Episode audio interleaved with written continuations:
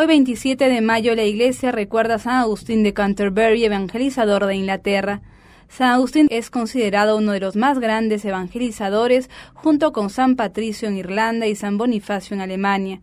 Era superior del convento benedictino de Roma cuando el sumo pontífice San Gregorio Magno lo envió en el año 596 junto con 39 monjes a evangelizar la isla de Inglaterra.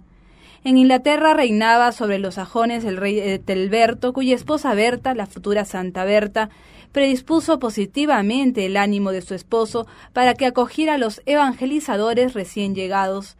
El rey les permitió enseñar la nueva religión en el país y más tarde él mismo se bautizó.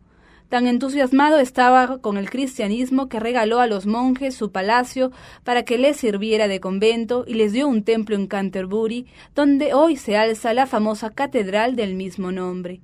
Agustín y sus monjes desplegaron tal apostolado que para la Navidad del siguiente año más de diez mil ingleses se hicieron bautizar, incluyendo a los nobles y principales de la isla. Agustín envió a dos de sus mejores monjes a Roma para que pongan al tanto al Papa de las buenas noticias. El Papa entonces lo nombra arzobispo y le envía otro buen grupo de misioneros junto con muchos ornamentos e imágenes religiosas. He aquí que San Gregorio le envía unas sabias recomendaciones que se han convertido desde entonces en la guía de todo buen evangelizador, San Gregorio le mandó no destruir los templos paganos, sino convertirlos en templos cristianos, las fiestas de sus dioses, convertirlas en fiestas cristianas en honor de los santos y los mártires y otras por el estilo. Además, se organizó el país en tres diócesis, Canterbury, Londres y York.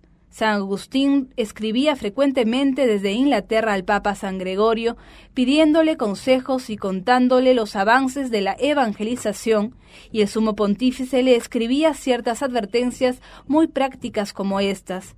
Dios le ha concedido el don de hacer milagros y le ha dejado el inmenso honor de convertir a muchísimos paganos al cristianismo y de que las gentes lo quieran y lo estimen mucho. Pero cuidado, mi amigo, que esto no le vaya a producir orgullo. Alégrese de haber recibido estos regalos del buen Dios, pero tenga temor de no aprovecharlos debidamente.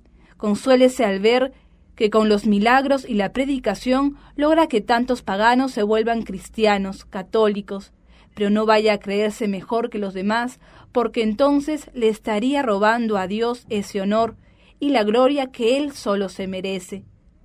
Hay muchos que son muy santos y no hacen milagros, ni hablan hermosamente. Así que no hay que llenarse de orgullo por haber recibido estas cualidades, sino alegrarse mucho al ver que Dios es más amado y más glorificado por las gentes.